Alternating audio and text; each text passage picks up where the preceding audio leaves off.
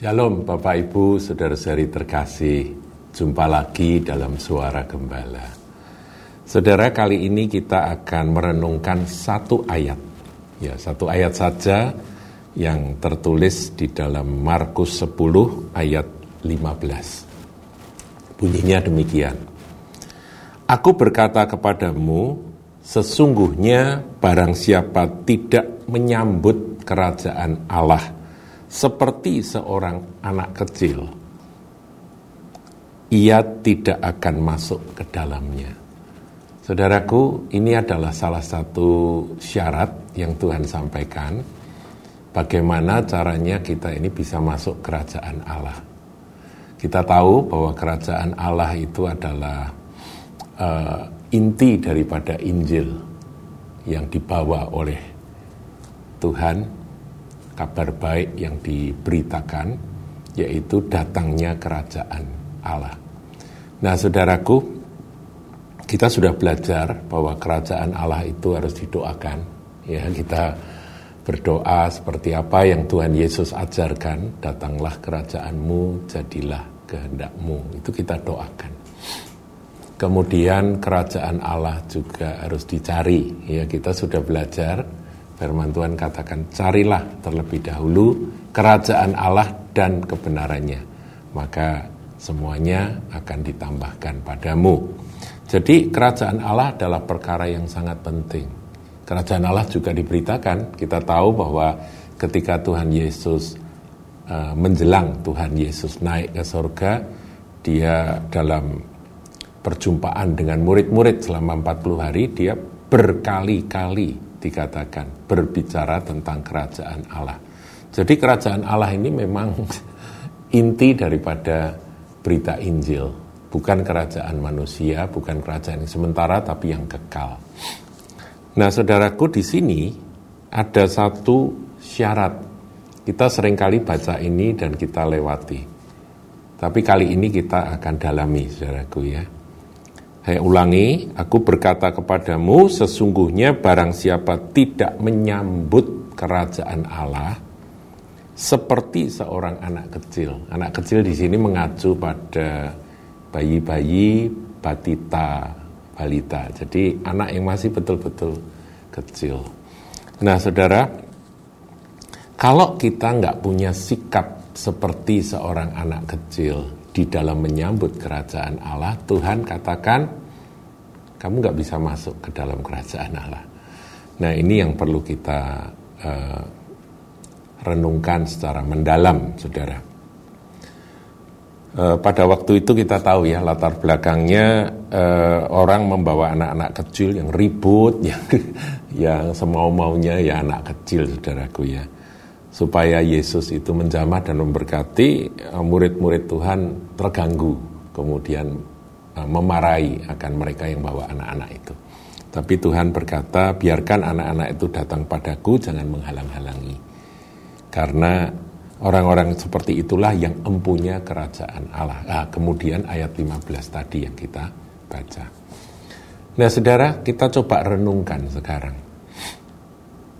Diri kita ini kan murid Tuhan, umat Tuhan, kita sudah ditebus, kita akan rindu menyambut kerajaan Allah, pemerintahan Allah, kekuasaan ya karena kerajaan Allah damai sejahtera, sukacita dalam Roh Kudus, kebenaran dan juga kuasa. Kita rindu akan itu semua. Menguasai, hadir dalam hidup kita dan menguasai kehidupan kita. Nah, seperti apakah yang dimaksud oleh Tuhan ketika Tuhan berkata kalau engkau tidak menyambut kerajaan Allah seperti anak-anak kecil ini batita batita bawah lima bawah tiga tahun bawah lima tahun ini batita balita ini kamu nggak bisa masuk dalam kerajaan Allah. Ini syarat loh saudara. Jangan dilewatkan saudara. Kita kadang-kadang fokus pada mencari kerajaan Allah. Benar karena itu perintah Tuhan berdoa supaya kerajaan Allah datang. Itu kewajiban bagi kita. Dalam doa Bapa kami itu ada. Tetapi yang satu ini nggak boleh kita singkirkan. Sikap seperti seorang anak kecil. Kalau kita memperhatikan anak kecil ya, bayi-bayi atau batita yang masih setahun dua tahun yang baru belajar jalan itu saudara. Itu sebetulnya kalau Anda perhatikan ada satu kondisi dari anak kecil yang perlu kita pelajari. Dan itu Tuhan ingin kita memahami kebenaran ini. Anak-anak kecil ini tidak berdaya. Ya, jadi ketidakberdayaan. Wah, ini paling nampak kalau masih bayi ya, belum bisa balik badan aja belum bisa saudaraku. Ya tengkurap aja belum bisa masih masih baru lahir gitu ya. Itu benar-benar tidak berdaya saudara. Jadi sikap ketidakberdayaan kita itu syarat mutlak ketika kita mau menyambut kerajaan Allah dalam hidup kita. Jadi benar-benar Tuhan aku nih nggak berdaya kalau nggak ditolong oleh papa mama, nggak ditolong oleh orang lain, aku ini nggak bisa apa-apa, aku mati. Kalau lapar, anak itu tidak berusaha untuk senyum-senyum, menarik perhatian supaya orang jatuh hati, kemudian orang ngasih susu. Enggak, saudara. Anak itu mengkomunikasikan kebutuhannya itu dengan dengan apa adanya. Aku ini lapar, aku butuh dan dia nangis. Cuman itu yang bisa dia lakukan. Jadi anak itu tidak berdaya bahkan tidak berusaha bernegosiasi dengan orang tuanya. Aku mau menyenangkan hati orang tuaku supaya aku dikasih susu. Enggak, saudara. Enggak sama sekali. Anak itu 100% dia hanya pengambil istilahnya. Dia hanya nyedot aja, dia hanya ngambil aja. Karena apa? Karena dia memang ya kemarin saya ngomong-ngomong dengan Bu Tuti istilah bahasa Inggrisnya itu desperately needy. Jadi benar-benar needy itu miskin, nggak punya apa-apa dan desperate, putus asa. Jadi aku ini memang nggak punya apa-apa. Nah itulah sikap seorang anak kecil, batita, bayi-bayi, saudara yang harus ada ketika kita merindukan kerajaan Allah itu datang. Kita tidak bisa kok berkata, Tuhan bukankah aku sudah begini, sudah begitu. Maka engkau harus menyatakan kuasamu, menyatakan damai sejahteramu, menyatakan akan uh, hadiratmu. Enggak, saudaraku, enggak bisa. Kerajaan Allah itu untuk kita dapatkan itu tidak butuh akan kebaikan kita sama sekali. Tetapi sepenuhnya itu kasih karunia dari Bapak Surgawi yang mengasihi kita anak-anaknya. Ya seperti seorang ayah atau ibu melihat bayi yang pakai popok, ya pakai itu apa pampers itu saudaraku, pampersnya sudah penuh dengan kotoran, penuh dengan pipis, anaknya kakinya jejak-jejak gitu, kakinya menendang-nendang. Itu nggak ada nggak ada bagusnya, tetapi karena kasih dan sayang dari ayah dan ibu, ayah ibu geli, tersenyum, tertawa melihat bayi itu. Kemudian eh, papahnya atau mamahnya tuh bilang, kamu kok lucu banget toh itu itu sudah penuh itu pampersmu gitu ya kira-kira. Ini ini yuk yuk ganti ya ganti ya nak ya ganti dibuka kemudian dicuci dibersihkan dibedain gitu saudara. Anak itu dia nggak nggak bisa apa-apa dia nggak berdaya.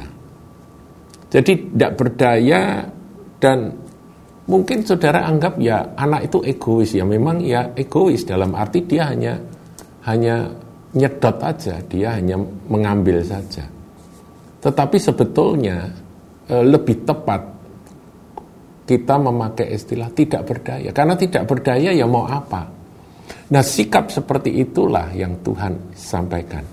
Kalau engkau berurusan dengan kerajaan Allah, jangan merasa dirimu itu sesuatu yang berharga, yang kamu bisa bargain, bisa negosiasikan dengan Tuhan. Akui akan kekosonganmu, maka Tuhan akan mengisi engkau penuh-penuh. Akui bahwa ketidakberdayaanmu itu memang sudah totally, totally, betul-betul tidak berdaya. Sepenuhnya nggak berdaya apa-apa. Maka Tuhan akan turun tangan dan menyatakan kuasa dan kasihnya. Saudaraku, anak tidak berusaha bernegosiasi untuk pemenuhan kebutuhannya. Enggak sama sekali. Kalau dia butuh ya dia teriak saja, dia nangis saja kalau dia sakit, ya dia nangis. Dia tidak berusaha menarik perhatian dengan kedipan mata, dengan wajah yang lucu, dan kemudian tarik perhatian. Enggak, ya sudah, dia teriak aja nangis karena dia sakit, karena dia butuh. Itulah anak, saudara. Dan orang tua yang sibuk, bukan anak yang anaknya hanya menyatakan kebutuhan aja.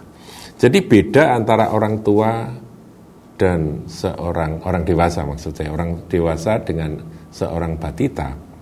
Itu kalau orang dewasa itu biasanya dia menyembunyikan kebutuhannya. Kalaupun dia menyatakan kebutuhan dia pilih-pilih gitu ya. Kalau anak nggak pilih-pilih loh saudara di mana saja kapan saja ketika dia membutuhkan ya dia sikapnya sama seperti itu seorang batita mengkomunikasikan ketidakberdayaannya tanpa memilih bahwa aku akan berbuat begini, mikir-mikir caranya gimana supaya aku bisa mendapatkan tidak. Ya sudah dia secara polos apa adanya memang itulah kebutuhanku. Nah saudaraku hari-hari ini kita berdoa, kita memuji Tuhan, kita merindukan akan lawatan dan hadirat Tuhan kita merindukan kerajaan Allah itu datang. Dalam praise and worship yang kita lakukan selama beberapa hari sampai nanti Jumat Agung, bahkan setelah Jumat Agung hari Sabtu masih ada. Kemudian kita puncaknya nanti mau celebration of praise pada eh, hari Minggu ya, merayakan kebangkitan Tuhan. Kita belajar akan sikap ini. Saya bacakan ulang saudaraku ya. Aku berkata kepadamu sesungguhnya barang siapa tidak menyambut kerajaan Allah seperti seorang anak kecil, ia tidak akan masuk ke dalamnya. Jadi bayangkan saudaraku, orang tua itu ngelihat anak ya, ya ketika anak itu belajar berjalan, kamu jalan ke sana kemari memecahkan barang-barang ya ya banyak kekacauan yang dibuat oleh anak itu. Anak itu hanya menarik, mengambil.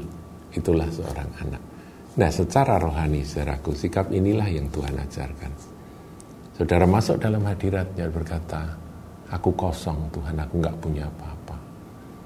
Aku betul-betul needy, needy, miskin di hadapan Tuhan. Makanya ada firman katakan berbahagialah orang yang miskin di hadapan Allah. Dan mereka lah yang mempunyai kerajaan surga. Ya itulah anak-anak. Paham saudaraku? Renungkan dalam-dalam sesederhana itulah apa yang Tuhan sampaikan. Kembali menjadi anak-anak. Makanya kelahiran baru itu kan dikatakan merupakan syarat mutlak untuk masuk dalam kerajaan Allah.